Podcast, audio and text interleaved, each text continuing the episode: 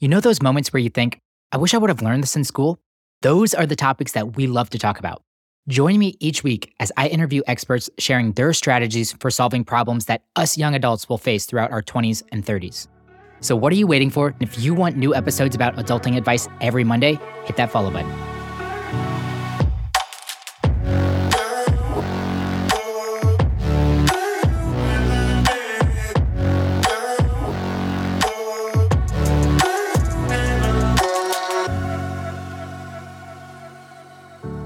I was reading an article the other day, and it mentioned that the majority of people abandon their New Year's resolutions by January 19th. They mentioned multiple other studies that all kind of led to this exact same day that has now been deemed famously Quitter's Day.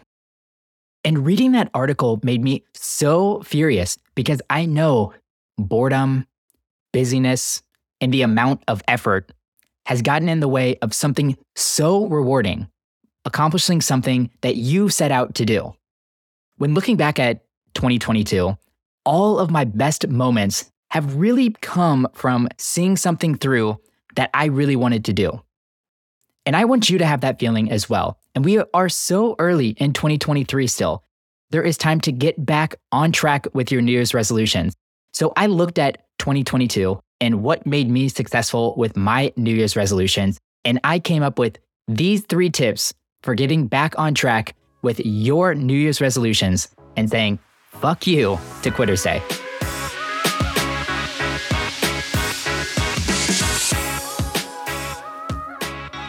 So clearly, something in your initial plan to accomplish your goal was not working.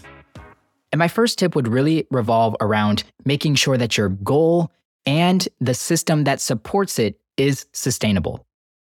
So I went into 2022 wanting to accomplish the goal of running two miles every single day. I'm guessing for a majority of you guys, that goal seems super unsustainable, which is totally fair. But for me, I was coming into that year having already ran probably 300 plus days in 2021. And this elusiveness of making sure that I had this perfect year itching, itching for me. And long story short, I didn't actually end up accomplishing it. I ran a 100K and I literally could not walk after the 100K. So I broke it, but I did get back on track one week after. And now I am set to accomplish that goal on February 14th. I'm like 300 plus days into it right now. So really excited whenever I'm looking at that goal and what has led me up until this point to be successful so far is the fact that I made it sustainable. I know my body is capable of running every single day. The thing that was going to get in the way for me was time. If I initially set out to say I wanted to run five, six, seven miles a day, and I had to designate an hour, hour and a half every day to go out and check off this box, I knew that wasn't sustainable for me. So I really thought about what's the biggest number that I could do every single day and really not have an excuse. And for me, I came down to two miles because it takes me roughly 20 minutes to put my shoes on, run two miles, get back, and do whatever I need to do. So, to extrapolate that into your own situation, maybe you want to go to the gym four times a week. And I am guessing that maybe a couple of late nights of working or maybe you ran out to happy hour with friends and all of a sudden you're off track on this goal because you couldn't find two hours in your evening to go out and hit the gym. So maybe we need to make that goal a little bit more sustainable. And you could take that back and say, maybe classifying a workout as a 15 minute walk would be a better idea. So maybe we need to walk that goal back and think about what could be sustainable in terms of working out four times a week. You could change it from four times a week to maybe two times a week, or you can just redefine what a workout is. Maybe instead of needing to commute to the gym and spend two hours there, instead, you can consider a 15 minute walk a workout. And you might push back and be like, ah, oh, that's not a workout. That's not what I want to accomplish with this goal. What I want to tell you is that whenever you set a new goal and begin working towards it, the single most important thing is showing up. Don't judge yourself for the output, but instead work towards building a habit. Because once you have built a habit, you can now increase the intensity. One goal that I struggled with in 2022 was spending more time with friends.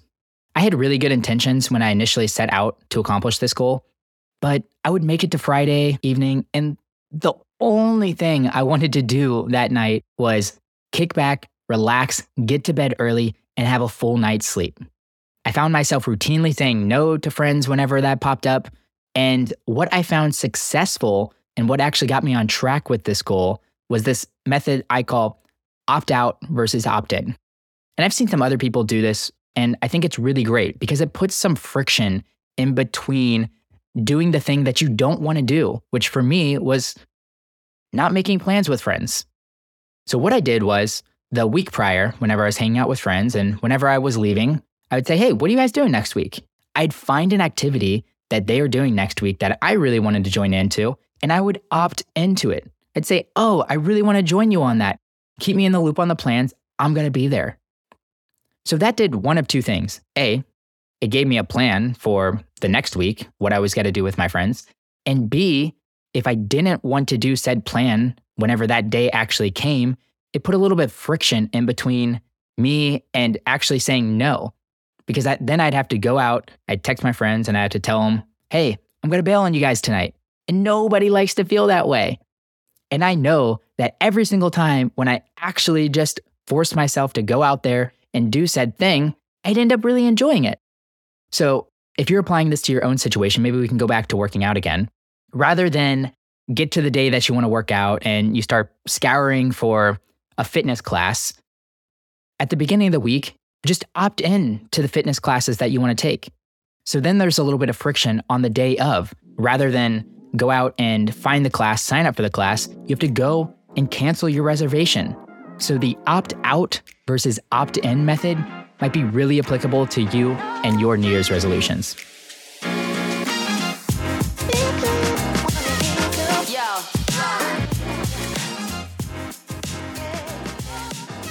One of the most long standing goals on my New Year's resolution list was starting a business. And I don't know, this never took off for me. I tried and tried and tried, but it wasn't until this year that I actually accomplished this goal. And it was so cool. I loved it. But there was one difference between last year and all of the years prior. I had someone to work towards this goal with. So my little brother and I started a podcast editing business, and it's been a massive success so far. And it took me up until this time to realize that I love entrepreneurship and this is really fun and exciting. Not only does running a business with him make things more enjoyable, but it also holds myself accountable to him because I'd have to tell him, hey, what am I doing to move the business forward today? Whereas the years prior, I didn't necessarily have to report to anyone for that. So maybe all you need to do to accomplish your goal is to find a partner that also wants to accomplish a similar goal. This will give you a little bit of motivation and you can make a pact to each other that you are going to support each other and hold each other accountable to that goal. And that external motivation and accountability might be exactly what you need to actually get you across the finish line. And you don't have to go about this alone. There are plenty of people that are also looking for support for their goal. So if you have something that you want to do, start telling people. See if anybody else is interested. Maybe post on Instagram or put it into your group chat there are plenty of people out there that probably also want a supportive partner in accomplishing their goals. And this could be a great method for you to get you restarted. So I hope those three quick tips help and that this episode acts as motivation to get going again. Let's not fall prey to Quitter's Day and let's make sure that whatever you want to accomplish this year gets accomplished. If you guys really enjoyed the format for this show, we'd love to hear your feedback. We are on Instagram at TSIR Pod. That is short for The Struggle is Real Podcast. Once again, TSIR Pod. Or you can find us on our website, tsirpodcast.com. We would love to hear from you. Thanks for tuning into the episode. Here's what you can expect next on The Struggle is Real. What specifically would I offer to X company as your next whatever that position is. So, what would I offer to you as your next marketing manager? And then I set up three or four short sentences with strategic bold print of things that you have experience with and skill in that line up directly with what you're looking at in the job description as requirements or what you've heard about from a recruiter would be the most important traits to showcase. But you're basically saying, here's who I am and why I want to work for you. Here's exactly what I can walk through your doors and deliver. And at the end, asking the opportunity to learn more about their goals and challenges and share some detail on what you can offer. Hey, everybody. Thanks for listening. If you like this conversation today, be sure to subscribe so you'll be notified about new episodes. I'm your host, Justin Peters. Thanks for tuning in.